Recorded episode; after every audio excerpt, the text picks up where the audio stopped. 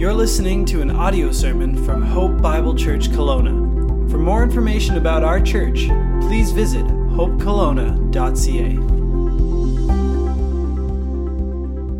You can turn in your Bibles to Isaiah 43. Isaiah 43, and uh, this is just a, a very unique passage of Scripture, and, and so we just want to dig into this just for a few moments today, and um, because shortly after this, there's going to be people starting to set up and get ready at the drive-in at, uh, at the German Harmony Club on Cary Road, and so, but, but we just believe that the Word of God must lead us, and, and prayer must lead the way today, and so uh, Isaiah 43. Last Sunday, we were looking at Micah 5 and we were studying the prophecy given 700 years before the birth of Christ. And, and those prophecies were stating that the Messiah would be born in Bethlehem, and, and that's what we were looking at last week. Well, Isaiah was also prophesying the same time that Micah was. They were contemporaries of one another. And he was writing at the same time. And, and he too was writing and warning of judgment that was coming to God's people from the evil countries surrounding them, the Assyrians, the Babylonians. There was the warning that this was coming and that judgment was coming because of their sin, because of their rebellion, because of their lukewarmness. Judgment for how they would kind of walk one foot with God and one foot in the world. And then after a little while, they just became really complacent and God was just kind of out there somewhere, but they really weren't following that closely. They weren't following the Word of God. It was kind of a pick and choose kind of a faith that they had. They were ignoring God's word. They liked certain aspects of, of the word, but they were customizing their belief system to kind of fit with their life. And over the last few weeks, as I've been studying in Micah, and then this week is studying here in Isaiah, it's just hit me that our same old world is heading towards a similar judgment. God's word tells us that. Just as Isaiah and, and Micah were warning of upcoming judgment, God's word is warning and instructing and, and reminding us of the final judgment that is coming. And it's prophesied throughout God's word. And we are very much in a similar condition, not as the world out there. The world out there is what is doing what the world out there is supposed to be doing. It's the condition of God's people is very similar. Very similar to, to, to, what we are facing today, as where the Israelites, God's people, were 2,700 years ago. And even though Micah and Isaiah's messages and prophecies were oftentimes filled with a lot of gloom and doom and warning that the judgment was coming, they also had hope. Hope and, and, and offered help Yes, the prophecies of the coming Messiah, but that wouldn't happen for 700 years. And yes, we have the hope and the promise of heaven one day, and we don't know ultimately when the final judgment, we ultimately don't know when Christ will return. But we just don't have, we, we look forward to that, but we don't wait just simply and, and think that's all that there is, that, that God promises His hope and His help and His presence even today. And that's what Micah and Isaiah were reminding the people even back then. Hey, if you turn to God, if you turn back to Him, there will be hope and help in God. He will help you in this. And, and yes, the messages were of gloom and doom, and we look at the world and we look at the Word of God and, and what is to come, and it seems rather gloomy and it's full of doom, but there's still so much hope for God's people. And so I want to read in Isaiah chapter 43, verse 15. And it says there in verse 15, I am the Lord your God, your Holy One, the Creator of Israel, your King.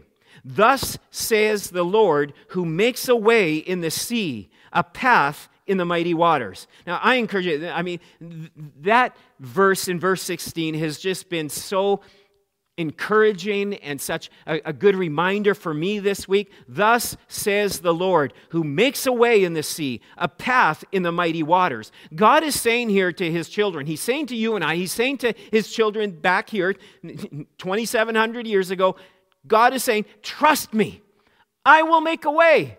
It may look hard, it may look difficult, it may look impossible, but I will make a way. Just as, as he did for the Israelites as they were escaping. And, and what he's leaning back to, Isaiah, here, is back to Exodus 14. When the Israelites were escaping from Egypt, and as they were leaving Egypt, they came up to the Red Sea. That was a bit of an obstacle. How are they going to get across the Red Sea? And behind them, so ahead of them was the Red Sea, behind them was, was Pharaoh and his army and his chariots coming after them. And, and in so many different ways, we can feel rather hemmed in today. Now, it may not be the Red Sea in front of us and Pharaoh's armies behind us, but it may feel like that. It may feel like we're hemmed in, we're frustrated, we're surrounded by what is going on. We just don't know which way to turn. Things look hopeless, they look discouraging. Maybe it's in, in, in family relationships, maybe it's in health struggles, maybe it's just in the fear, maybe it's in the aspects of COVID 19, maybe it's in just everything that is going on. You're, we're frustrated and feel so surrounded. And I wonder today, where is it in your life today that you desire? Where you need God to make a way? Is it in your family? Is it in some broken and messy relationships? I'm sure we can all agree that we have some broken and messy relationships with family, with friends. Maybe it's an issue you feel hemmed in, surrounded over health issues, over finances. Or maybe you feel just kind of hemmed in and surrounded by spiritual lukewarmness. There's a distance between you and God. You've been going through the spiritual motions for weeks, months, maybe even years, maybe even decades, and there's this emptiness. You know there's more, and there's a part where you just wish, oh God, would you please make a way? And look at what it says. I love verse 16. It says, Thus says the Lord, who makes a way in the sea, a path in the mighty waters. But you know what? The key part of verse 16 depends on what verse 15 says. And look what it says I am the Lord, your, your, I am the Lord, your Holy One, the Creator of Israel, your King. It's kind of like God needed to reintroduce himself once again to his own people and remind them once again of who he is and of his character. And he starts in verse 15. Look what it says. He, he says, I am the Lord, your Holy One, the Creator of Israel, the King. He begins by reminding them that he is Yahweh. He is the great I am. He is the self existent, always existent, active, ever present God. This is who I am. I'm above all things. I'm in all things. I've created all things. But I wonder is he your king today? That was a struggle for Israel, and that can be a struggle for us because we want to be king of our life. We want to be the ones in control. And maybe you've been feeling like the Israelites were. Maybe you've taken your eyes off of the Lord and onto your situation, onto you having the rule and the reign and the say in your life. And maybe the difficulties, the frustrations, the distractions have, have clouded out even the presence of God in your life and, and even the understanding of who God is. Maybe you have forgotten that, that the one who is on your side God who is for you is eternal. He's all powerful, ever present, the ever present God who makes a way. Israel had forgotten this. And unfortunately, this is something that can so easily and so quickly happen to us. As I said already, we kind of make God into who we want him to be. This consumer Christianity. I had a Bible school professor who, who called it uh, smorgasbord Christianity. You take a little bit of this, take a little bit of that. Ooh, I like that. Ooh, don't like that. And, and, and it's like that's not the way to live. It's all or nothing. And when we look back over our lives, and so many of you, even right now, if you were to start to recount, just even as I recount the faithfulness of God in my life, in our marriage, in our family, throughout the years, how faithful, how good God has been, how God has been so good and so faithful over the last six years in the life of our church, and especially in this past year. I mean, last year, I remember we were getting ready for a Christmas service, and it just seemed we had power issues. I think we were blowing breakers. There was something with the sound system, and it was just one thing after another. And that all looks like pretty small potatoes compared to what's happened this past year with all the uncertainty and all the changes and everything that's been going. And God's been faithful. And look at you're alive. We're able to join together and worship, and later on today, we're able to join together and worship. No, it's not what we want. It's not what we really desire, but, but this is something we want to keep pressing on, and God makes a way. And in 2021, He's going to make a way. We have to believe Him and we have to trust Him for this. And it's vital that we see and we honor God rightly. We have to see and, and, and honor God. God, you are God. You are Lord. You are the Holy One. You are Creator. You are the King. You see, this is about worship. This is about surrender. This is about getting on God's agenda. This is about trusting Him no matter what. And I wonder as we head into Christmas 2020, it's, it's almost upon us.